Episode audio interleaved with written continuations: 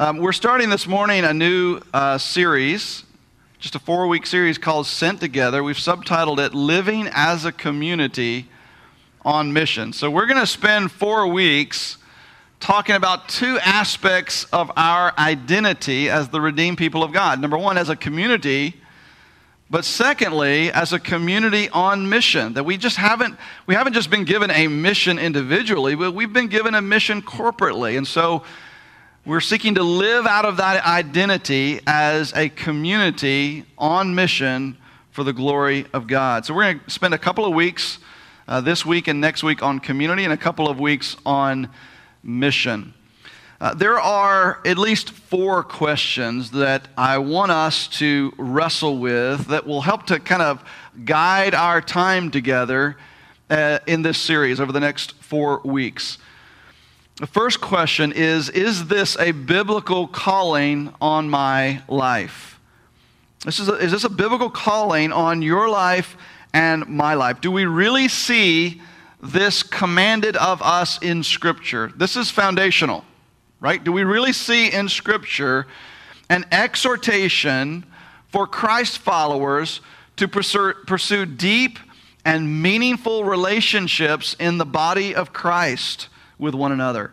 Or is there room in the Bible for the Lone Ranger Christian? Is there room in the Bible for us to be isolated and separated and individuals and separated from one another? Do we really find in Scripture a command to each and every one of us to be personally engaged in the Great Commission? The mission of making disciples of all nations. Or is there room in the Bible for me to just devote myself to my life and my job and my family and leave this great commission stuff to those whom we pay and support to do it the missionaries, the pastors, and so forth? Or is there a calling from the Bible on my life? You see, if community and mission are in this book, if, there, if, if, if that's an exhortation, a command on our life, then we've got no choice but to figure out what obedience looks like to those commands in the 21st century. So that's first and foremost. Second of all, what, what do we mean when we say community? What do we mean when we say uh, mission? Specifically with respect to community and mission in the 21st century. What, what does this look like for us today? What we have here in the Bible is a portrait, a, a picture, if you will, of both community and mission that we'll unpack over the next four weeks. But it's a picture of community and mission in the first century. Well, we live in the 21st century. So, how's it different? Culture has, is different today than it was in the first century, to put it lightly. Times have changed. So, how, how do we take first century pictures of community and mission and superimpose them on life in the 21st century. What does that picture look like for us? What does obedience to the calling on our lives to live as a community on mission, engaged in the Great Commission together, what does that look like for us in our everyday lives in the 21st century in America? What should that look like to us today? And then, in light of that, the third question that we need to wrestle with is are we obeying that? Whatever that picture is, whatever that portrait of, of biblical community and biblical engagement with mission in the 21st century in America, whatever that looks like, whatever that ought to look like in our lives, do our lives match up to that? Right? Once we have the picture, then we've got to do some self evaluation. And, and we've got to be honest with ourselves and see whether or not there is a gap that exists. And I think we should just go ahead and burst all of our bubbles here this morning and admit that none of us is going to match up very well to this biblical portrait that we have of biblical community and engagement in the Great Commission. Myself included, by the way. I don't preach this message or the, the messages in this series from a position of one who has this figured out. Please hear me in that. I, I preach this as a fellow journeyman on this path on this pursuit of biblical community. And I have a lot to learn. And I have even more to apply to my life. I have, I have so much to, that needs to change about the way I pursue community. A lot of this is stuff that, that I know. A lot of this is stuff that you know. A lot of this won't, won't be stuff that's revolutionary to you. This idea of pressing into community and engaging in mission together. Perhaps it is. But perhaps for you, most of what we're going to cover over the next four weeks will be yes, I know that, but a gap exists, right? A gap exists between what we see and what we, what we see ought to be true of our lives and what is true of our lives with respect to pressing in to biblical community and engaging in mission together. I have so much that I need to be challenged with in this. And so I hope that you will join me in this journey together as we seek to learn and apply these truths to our, to our lives. As with anything in the Christian life, some of you are doing a lot better than I am in this. Some of you are doing a lot better than others in pursuing biblical community and engaging in the Great Commission. But this isn't about how each of us is doing individually. That's the wrong way for us to think about this. It has everything to do with how we're doing as a people, as a church, because we're a team, or to use a biblical metaphor, we're a family. We're, we're a family in this. And so, how is our family doing with respect to pursuing biblical community and engaging in mission together? And I think we can all agree that there is a gap there. There is a gap that exists. And let's be honest and say it's not just a gap that exists between the church today and our experience as believers today. There's a gap that exists in our life at New Branch, this expression of the body of Christ, and what the Bible seems to speak about as what should be our pursuit of biblical community and our experience of biblical community and our engagement in mission together. And so we're, we're, we're together on this journey, seeking to unpack this, understand this, see what gap exists, and then in light of that gap, whatever it is, the fourth question what will we do to bridge that gap? What will, what will we do? What will we change? What will we adjust about the rhythms of our life and how we live our life, and perhaps even where we live our life and spend our time? In order for us to be more faithful to pursuing biblical community and mission together. Now, the point here is not for us to just feel guilty about this. This is not about having a guilt trip. So many times when we talk about things like this in the Bible, especially things that are hard, not hard for us to understand necessarily, but hard for us to apply. Our culture is so different. Our culture is so antithetical to some of the stuff that we're going to be talking about over these next four weeks.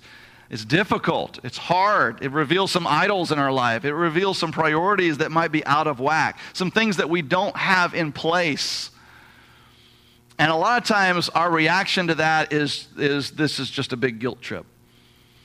And, you know, one of the things about guilt trip is it's the only kind of trip that we never get anywhere with. We just feel bad, but nothing ever changes. Now, the reality is, if the Holy Spirit brings conviction on us in some of these areas that we're going to be talking about. If the Holy Spirit brings conviction that we've sinfully avoided being faithful to pursue community, or we've sinfully been disobedient in seeking to fulfill the Great Commission, then we need to repent of that we, we, we need to tell God we're sorry for that. And we know that that's not becoming of someone who is a follower of Jesus Christ. And we need to turn from that. And we need to trust in Jesus Christ, not just to forgive us, but to change us. That's how we apply the gospel to our lack of disobedience with respect to pursuing community and engaging in mission. We trust in Jesus to not only forgive us, but to change us. And if, there's, if, there, if that's genuine repentance on our part, if it's true biblical sorrow on our part, that we're, we're sorry, we, we want to be more engaged in community with one another, we want to be more faithful in sharing the gospel with our neighbors and great commission faithfulness and obedience. We want that. And we're sorry that we haven't been. If that's genuine repentance and genuine biblical sorrow about those sorts of things, then we're going to want that change. And we're going to trust Jesus, not just to forgive us for that, but to do the work on our heart that He needs to do to affect those kinds of real, practical changes in our lives so that we are more faithful in these things so that we can live on community for the mission of God, for the glory of God. So, those are the four questions that we're going to seek to answer in this series. Is this a biblical calling on our lives? And we'll go ahead and answer the question yes, it is a biblical calling on our lives, but we need to see it in Scripture, right? Because Scripture is the only thing that can bind our conscience as followers of Christ. Scripture is the thing that has authority over us, not a pastor, Scripture has authority over us. And so if Scripture tells us to do something, we've got no choice. We've got to figure out how to do it. Secondly, what is it? What is biblical community? What is mission? What is this biblical calling? What did it mean for the first century believers? What does it mean for 21st century believers in America today? Because that's who we are, that's where we are. Thirdly, are we obeying these commands? Is there, a, is there a gap that exists? And fourthly, if there is a gap, then let's do something different. Let's change what we're doing. Let's, let's alter our MO so that we become more faithful in some of these things. And I don't know exactly what that's going to look like. But as that get, as that as, as we become aware of that gap that exists between our experience of the of community and mission and what ought to be our experience of community and mission, some things ought to change. And we need to press into that together. So here's the roadmap for where we're going over the next four weeks. This morning, we're going to talk about a biblical portrait of community. What actually is community? Why is that so important? And what are some of the obstacles that keep us from that? What are some of the barriers that keep us from pursuing that together? Next week, we're going to see how the gospel intersects with community. As we dive into community together, and as life on life results in messiness because it does. We're, we're each of us, we're, we're a mess individually. You get us together, pursuing life together, that just gets even more messy. But as that messiness begins to unfold itself, both in conflict and in offending one another and in experiencing disappointment and lack of, lack of living up to expectations or, or whatever it might be, as sin gets exposed in us and in others, how do we apply the gospel in those situations? This isn't just about us having friends and watching football games together, although that's part of it, and we're going to do that. But how's the gospel interact, intersect with community such that we are changed through it? We are sharpened in our faith through this. Two weeks from now, a third part of this, we're going to reintroduce the concept of missions as we look at our identity as a sent people. We, we, we are a community, but we're a community that's been given a job, a mission, a goal. A commission has been placed on not on us individually, but on us collectively. So, so how do we do that? And that's going to lead into the fourth week, which is how we do that together. How do we, sh- how, how do we consider the concept of a shared mission? How do we seek to be faithful to the Great Commission together? Is there biblical argument for and are there practical benefits of seeking to do this together as the body of Christ? Why, why do we see so often the New Testament church seeking to fulfill its mission together while today's church is seeking to fulfill its mission individually, apart from one another, in our own circles of influence? Not that that's necessarily bad, but is there a better way? Is there a way for us to focus our energies to seek to fulfill the Great Commission together? So this morning, I know it's a long introduction, but we're going to begin in Acts chapter 2 with a, with a portrait of biblical community. We're going to look at verses 42 through 47 this morning. It's going to be a bit different than our normal time on Sunday morning. It's going to be less expository, it's going to be more, more topical. So you know, if that's a, if that's a thing for you, just be forewarned. Uh, we're going to be in a few different places this morning, but this is going to be our launching point. But Acts chapter 2, verses 42 through 47, is, as, as one person uh, remarked, it's, it's, it's pregnant with this idea of community. We see the early church in its formation leaning in on one another. And it's a snapshot of us trying to figure that out in the 21st century today. So follow along in your copy of the scriptures, verses 42 through 47 of Acts 2. Luke says, And they devoted themselves to the apostles' teaching and the fellowship, to the breaking of bread and the prayers. And awe came upon every soul, and many wonders and signs were being done through the apostles. And all who, were, who believed were together and had all things in common. And they were selling their possessions and belongings and distributing the proceeds to all as any had need. And day by day, attending the temple together and breaking bread in their homes, they received their food with glad and generous hearts, praising God and having favor with all the people. And the Lord added to their number day by day those who were being saved. God, we thank you so much for this word. Would you send your Holy Spirit to help us see the principles here application to our life today, day after day? Would you speak into our hearts and show us, Father, where that gap exists between what we're called to and what we're living. Father, as you graciously remove the veil from perhaps idols that are preventing us from pursuing this, pray, Father, that you would give us the grace to lay those idols down and see you as greater, to see our corporate walk with you as our greatest delight that we would treasure the expression of reflecting your glory in our community as more important than these other priorities that we give our lives to, whatever they are. Father, help us. This is hard. This is difficult. This is different. This is countercultural. So, God, speak to us, encourage us through your Spirit, and don't let up. And cause us to trust in you as we uh, attempt this, as we step out in faith, and in whatever ways that you've called each of us to do that, in whatever ways you've called our base groups to step out into this. Would you extend grace to us as we, as we try? And help us to lean on you for the strength to do that, the hope to do that, the security to do that. we pray this in Jesus' name. Amen.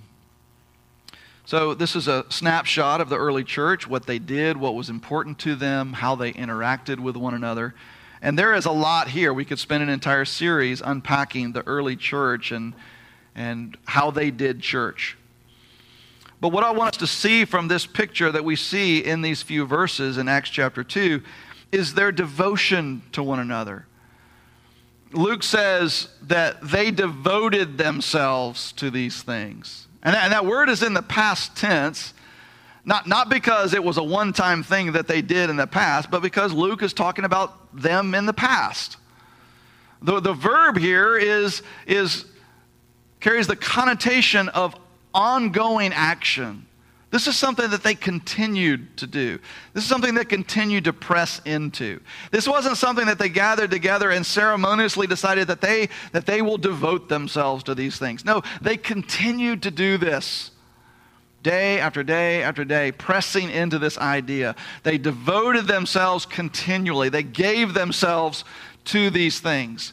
He says they devoted themselves to the apostles' teaching, the fellowship, the breaking of bread, and to the prayers. The fact that they devoted themselves to the apostles' teaching mean, means that they studied the scriptures together. The, the, the Word of God was formative for the early church. They depended on the Word of God to shape them as a people. And so should it for us. This is why we, we walk through passages of Scripture together on Sunday morning. This is why we study Scripture together systematically, verse by verse, because there is truth here that we absolutely need, that is critical for us as the body of Christ. It forms us, it shapes us, just like it did the early church. They were devoted to the breaking of bread. Now, we broke some bread in our celebration of communion, but, but I believe what he's talking about here is not so much the communion service, but is sharing meals together. It's just eating meals together. That, that there, was, there was enough one anotherness in them that they, they actually ate meals together. And he talks about it later in this passage as well, that they broke bread together in their homes. And they were devoted to the prayer. So they, so they prayed together. But but what I want us to focus on and look at is this word fellowship here in verse 42. This word fellowship is the Greek word koinonia. And the word koinonia, koinonia literally means that which is shared or the partnership. That, that which is shared among us. That's the literal meaning of that word. Now, the word fellowship, which is in most of our English translations, the word fellowship, because of context and our culture and the way we use that word today, it's lost a lot of its association with the biblical word koinonia. Today, we talk about having fellowship with pretty much anything, right? Fellowship is hanging out. You know, we could, we could watch the football game together and we're fellowshipping, right? We can eat, eat a snack together and we're fellowshipping, right? We have fried chicken, we're fellowshipping. And none of those things are bad. But that's not what is meant by this word. That, that, that does, that's not a good definition for this biblical word koinonia. Those kinds of fellowship activities can be a means to pursuing koinonia, but it's not what koinonia stands for. When Dr. Luke tells us that they were devo- devoted to the koinonia, he means that they were devoted to the idea of their new identity as a people who belong to one another. That's the idea.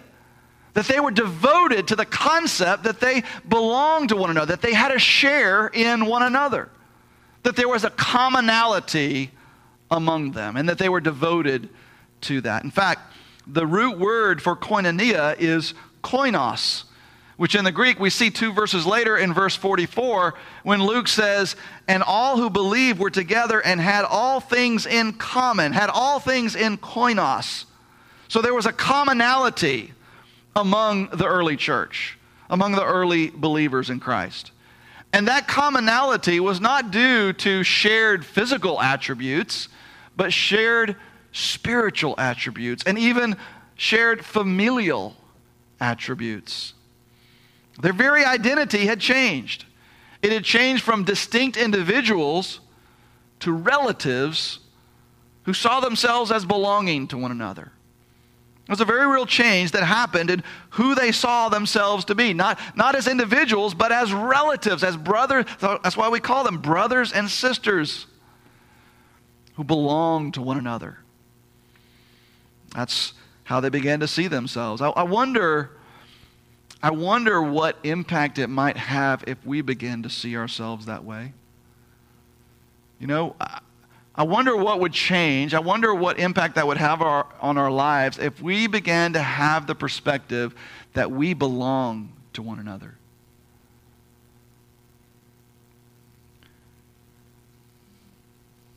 That I have a share in you, and you have a share in me that you have a responsibility for the person two rows back from you or down the row from you. You have a responsibility for your brothers and sisters in the same fellowship. And they have a responsibility for you. Why? Because they are part of this commonality called the body of Christ, the church that we share in common. I wonder what difference that kind of mindset might have on our pursuit of community. It certainly had an impact on the early church. It changed how they related to one another and how they interacted with one another. This passage talked about how they cared for one another. And when needs arose, they, they, they sold their possessions and they gave to those who were in need. Think about that. Somebody had a need, so they didn't just pray for them. They went and took their possessions and sold them on whatever was the first century eBay, and they gave them the money for that need. Wow. So they care for one another, and that care for one another was, was manifested in sacrificing for one another and helping one another. This passage talks about how they worshiped together, they prayed together. And Luke says that they did this day by day, not once a week, day by day. And apparently they evangelized together because it says that they were given favor with all the people not individually, but corporately, collectively, they were given favor with all the people. And he goes on to say that the Lord added to their number day by day those who were being saved. And why? Because they saw themselves as belonging to one another, as having a share in one another. And so we see this picture forming here of biblical community in the first century that they were devoted to one another, that they saw themselves as belonging to one another, that, that they had a love for one another that was manifested in their care and their concern and their sacrifice for one another. They clearly spent time together. They ate meals together regularly. They worshiped together, prayed together, they evangelized together. As Tyler taught us from Ephesians 4 a few weeks ago, they spoke the truth to one another in love. They sharpened one another in the faith. Proverbs 27, as iron sharpens iron. They sharpened one another. They encouraged one another. They edified one another. They built one another up in the faith. This is our picture of biblical community in the first century. But I would submit to you that there's nothing about this picture that is culturally defined. There's nothing about this picture that's culturally defined. We just need to figure out how are we going to do this given the obstacles that we have today. There are some things about our culture that make this hard, but there's nothing about the calling here that changes, regardless of where in the first century, fifth century, 15th century, or the 21st century.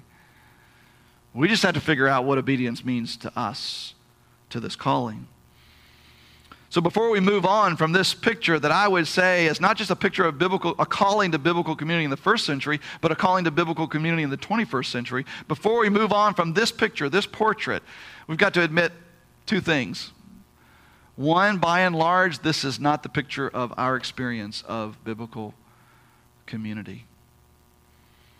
Now, it might be the experience of some of you more than others, but again, it's not about our individual experiences of community as much as it is about our collective experience of community.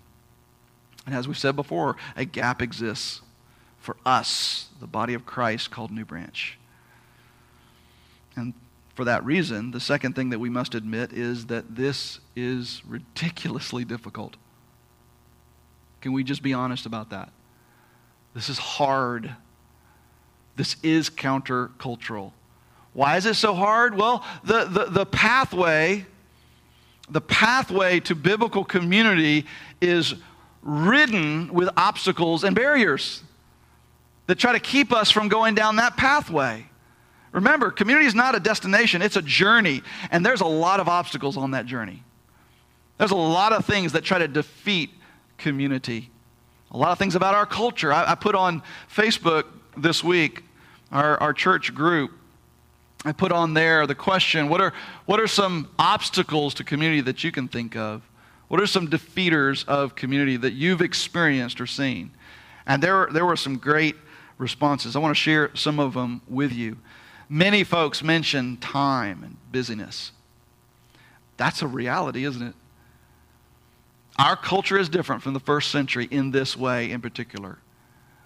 And, and, and to be quite honest, it's part of what sets our culture in 21st century America apart from almost every other culture today around the globe. We're really busy. Our schedules are really, really full. But if this is a calling in our life, we got to figure this out. And, and, and, I, and I know it's a cliche, but it's so true that the way we spend our time reveals our priorities. If there's something that's supposed to be in our life or something that, that we say we want to be in our life, but it's not because we're so busy, because we're spending our time on other things, then whatever that thing is, whether it's community or working out or whatever, the reality is, it's just not that much of a priority for us because we all have 168 hours. We're all busy. We all have full schedules. We all have a, a, a lack of margin in our lives. But we all have, can we admit this? We all have enough time to do what God has called us to do. We just have to figure out how to do what God has called us to do, myself included. Myself included here. Other folks mentioned a lot of things about themselves that make it, make it difficult to, to press into community. Someone said introversion. In fact, they said being around groups of people is exhausting. All right? Any other introverts in here? You're not going to raise your hand like me, right? I find this to be the case too. You know, but, but God doesn't call just extroverts to community. So, fellow introverts, we got to figure it out. We got to overcome that. We got to press through that. Fear of acceptance, fear of shame, fear of comparison. One person said, feeling that I will be judged by the group for not living up to their expectations. Isn't that heartbreaking? That that would be the experience of some?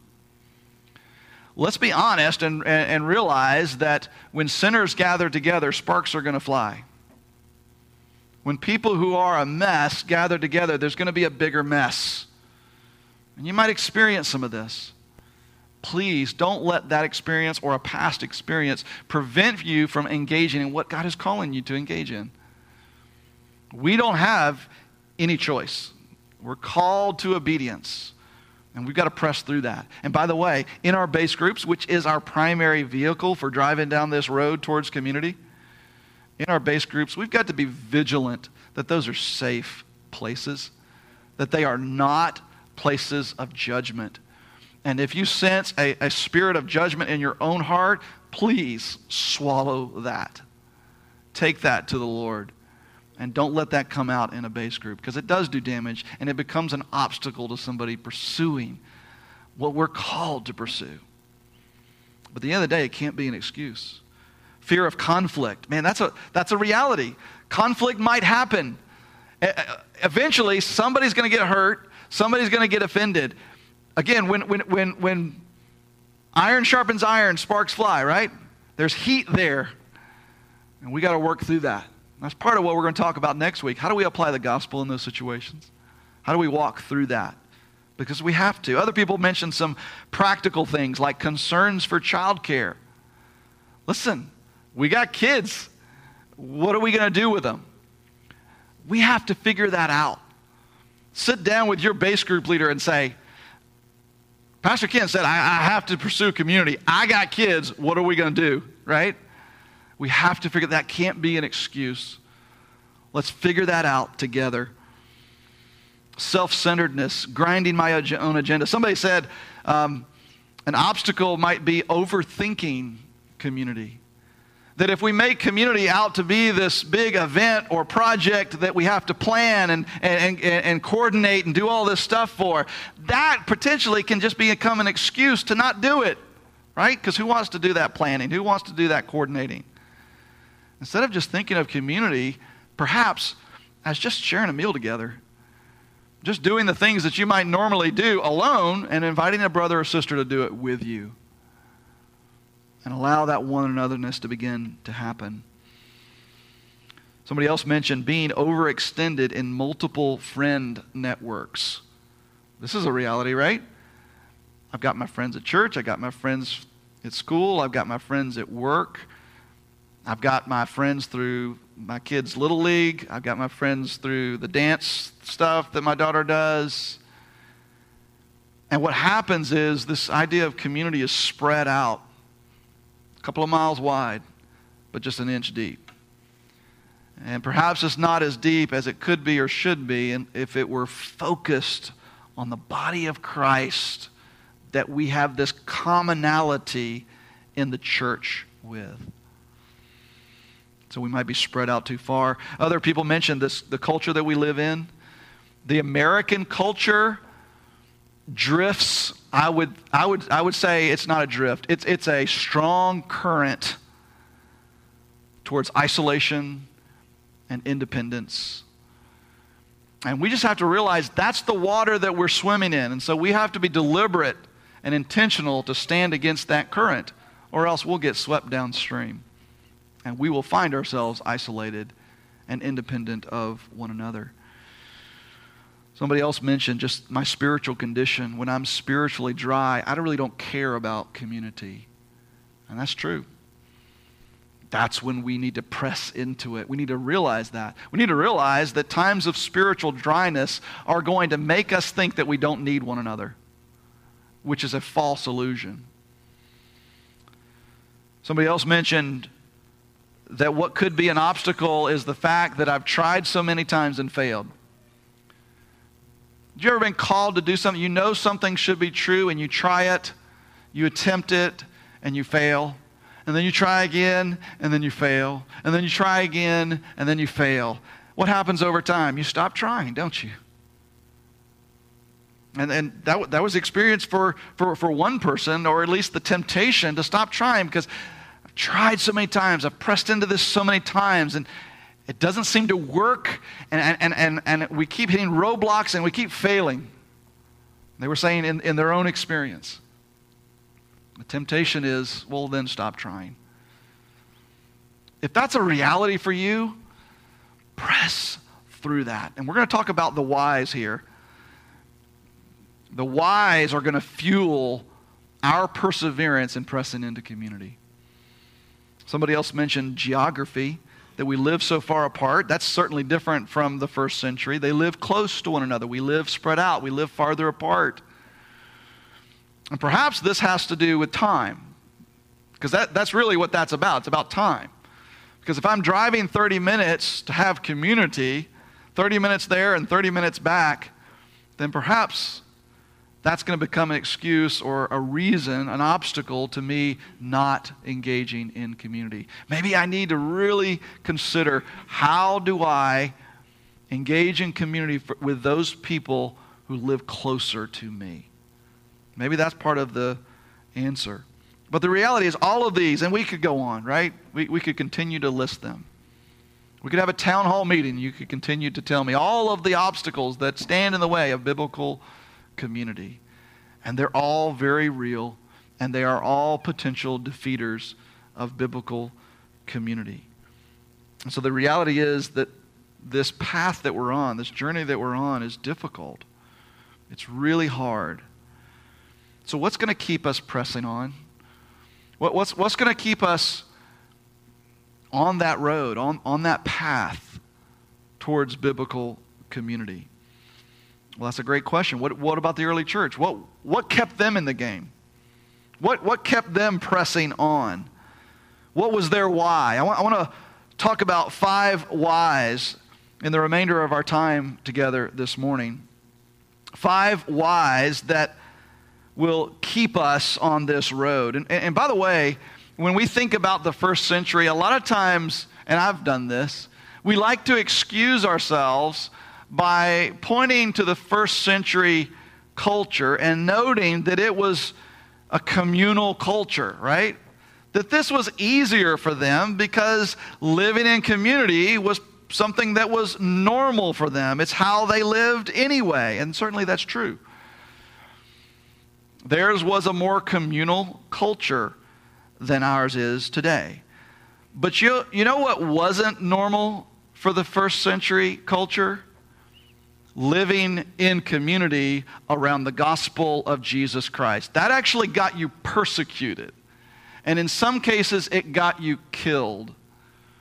You see, at the end of the day, community, at its most foundational level, is loving one another. And what did Jesus say? They will know that you are my disciples by the love that you have for one another. So if you're in the first century and you're trying to, you're trying to keep your faith a secret because of the danger of persecution, then pressing into community had a much higher price for you and came at a much greater sacrifice than it does for us today. So we don't get a pass just because the first century culture was more communal, because it was also a lot more hostile to the gospel than ours is today. Our culture might have some things that make pursuing community difficult. It certainly does, but I don't think it, that means that it was any easier for the first century church. So, what kept the early church pressing into community? Five whys. First of all, and this is one we've already mentioned a little bit, they would press into this in order to live out their new identity as a people that belonged to one another. The early church pursued loving one another, caring for one another, sacrificing for one another because of their new identity as a people who belong to one another. So there's a principle here, and that is that community is not as much about what we do as it is about who we are. Now, certainly, there are things that we need to do. There are activities that we need to consider engaging in. There are things that we need to change about how we live if we're going to pursue biblical community. And those things are the what of community. But part of the why begins with this idea of living out of our new identity. Knowing who you are shapes to, helps to shape how you live. Right? This is, this is what we tell our kids. We, we, we, say, we say, remember who you are. You know, the, the, other day our kids were leaving for a, for a college visit, overnight college visit, visit. And they laugh at me, but I, I said, remember you're a rucker. Why do I say that? Well, because hopefully that we've instilled into them what it means to be a rucker, that you live a certain way, that that helps to shape your life and who you are. Well, what is our identity in Christ? Peter said in 1 Peter 2 9, But you are a chosen race, a royal priesthood, a holy nation, a people for his own possession, that you may proclaim the excellencies of him who called you out of darkness into his marvelous light. That's the identity of those who have been redeemed from the pit. And there's nothing about that identity that is individual it's collective, it's corporate. We are a community, we're, we're a family. And so the exhortation then is live like it. Live out of that new identity that you have in Christ. Secondly, second why here is to reflect the glory of God. Our God is a three in one God. We affirm the Trinity Father, Son, Holy Spirit all co equal in divinity and power and significance, but unique in their role and responsibility within the Trinity. And so our triune God is a community in himself for all of eternity. Father, Son, and Holy Spirit have enjoyed perfect love and perfect fellowship, koinonia, within the community of the Trinity. And guess whose image we've been made in? His. What did, what did God say to himself back in Genesis before he created Adam? He said, God said, Let us make man in our image after our own likeness. Father, Son, Holy Spirit, and all that that means. We have been created in community to reflect the glory of our triune God. Now, we mess that up, right? Because Genesis 2 is followed by Genesis 3. We mess that up with our sin, as we always do. And what resulted from that sin, from the fall? Isolation, independence, fig leaves, right? Hiding, hiding from God, hiding from one another. And so, the community in which we were created to reflect the glory of God was irreparably marred by the stain of our own sin. But it doesn't stop there. That's just the bad news. The good news is that God made a way for us to be restored from the hopeless condition of our lost, lostness that sin had left us in. And this rescue that, that he achieved for us came through his son Jesus Christ, who died on the cross to redeem us back to himself. And so, if we profess faith in Jesus Christ, not only are we saved from the penalty of our sin, not only are we given the righteousness of Jesus credited to our account such that we are justified before God, but also the image of God in which we were created, which, uh, which was irreparably stained by our sin, was now restored back to the image of God in which we were originally created to reflect. We reflect the glory of God best when we are in unity in one another in the body of Christ. When we are together, when we are unified, when we act like we're a family, when we live like we belong to one another, because then we look most like Him.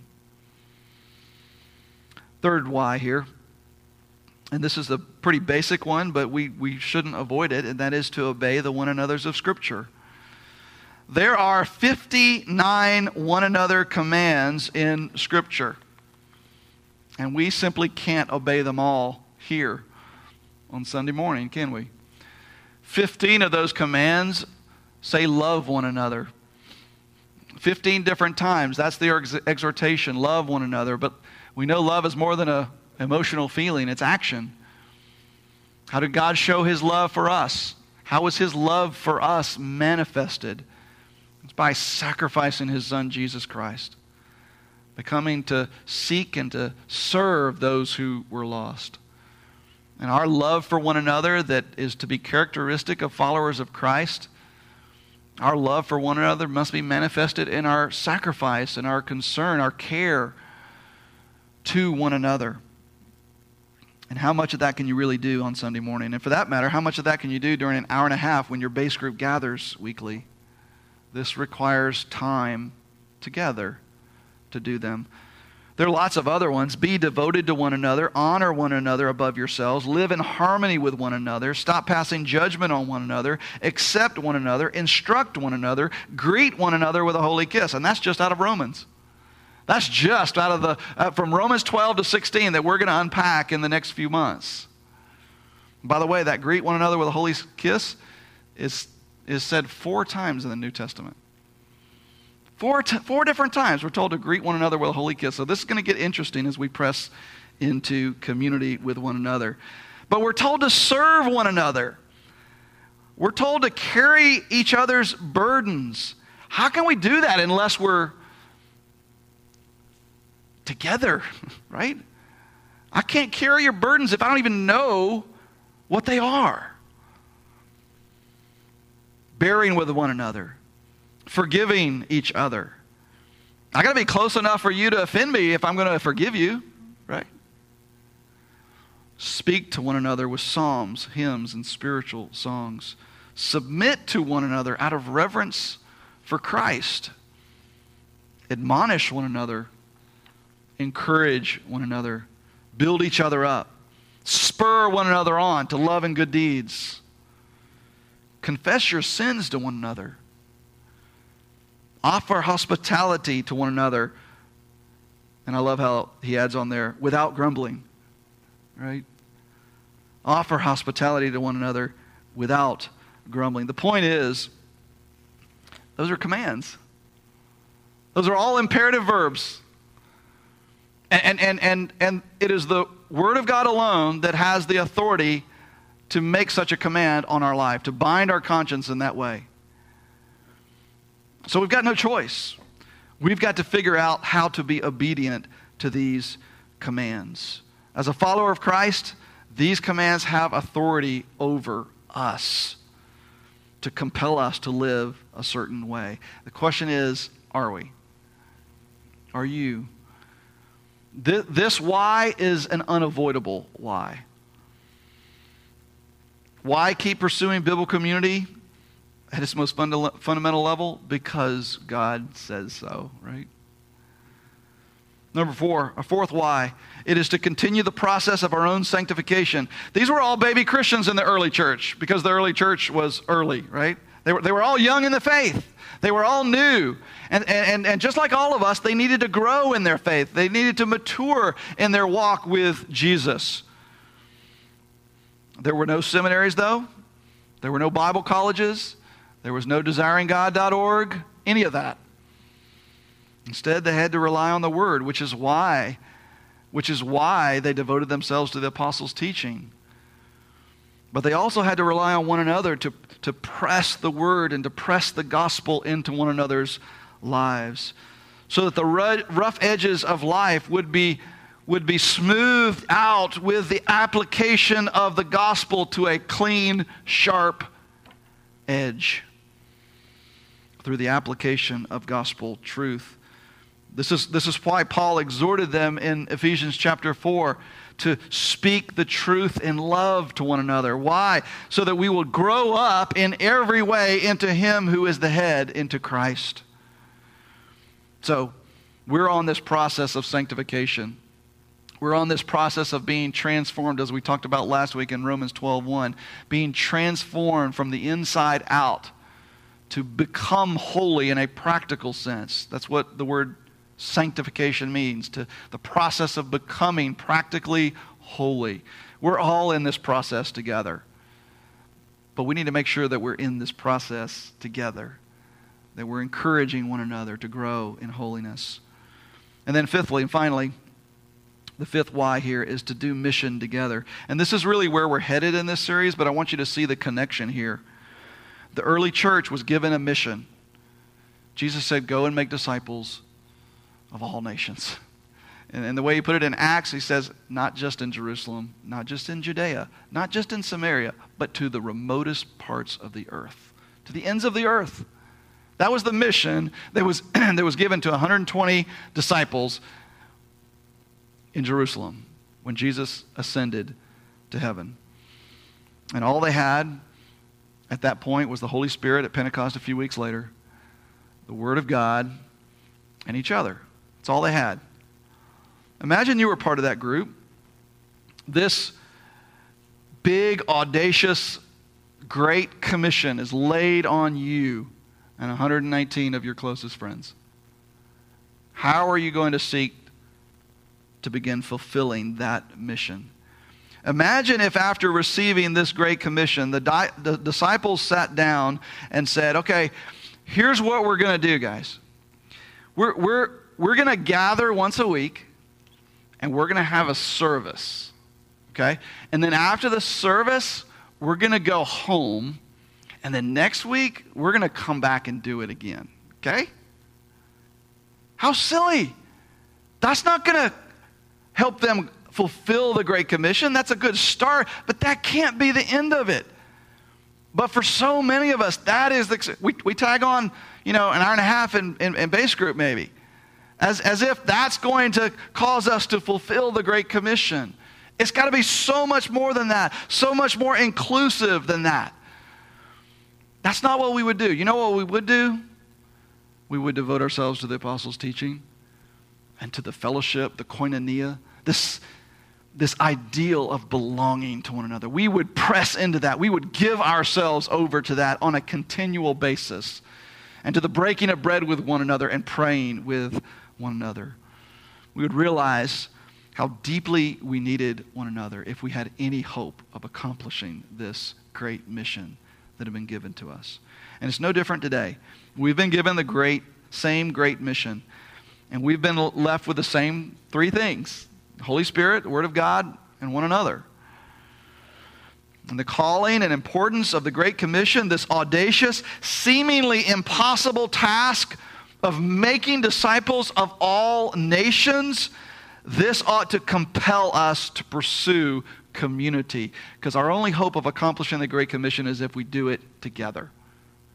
So, how do we do that? Stay tuned to weeks three and four. But the reality is, if we don't pursue community, then what's at stake is the accomplishment of the Great Commission.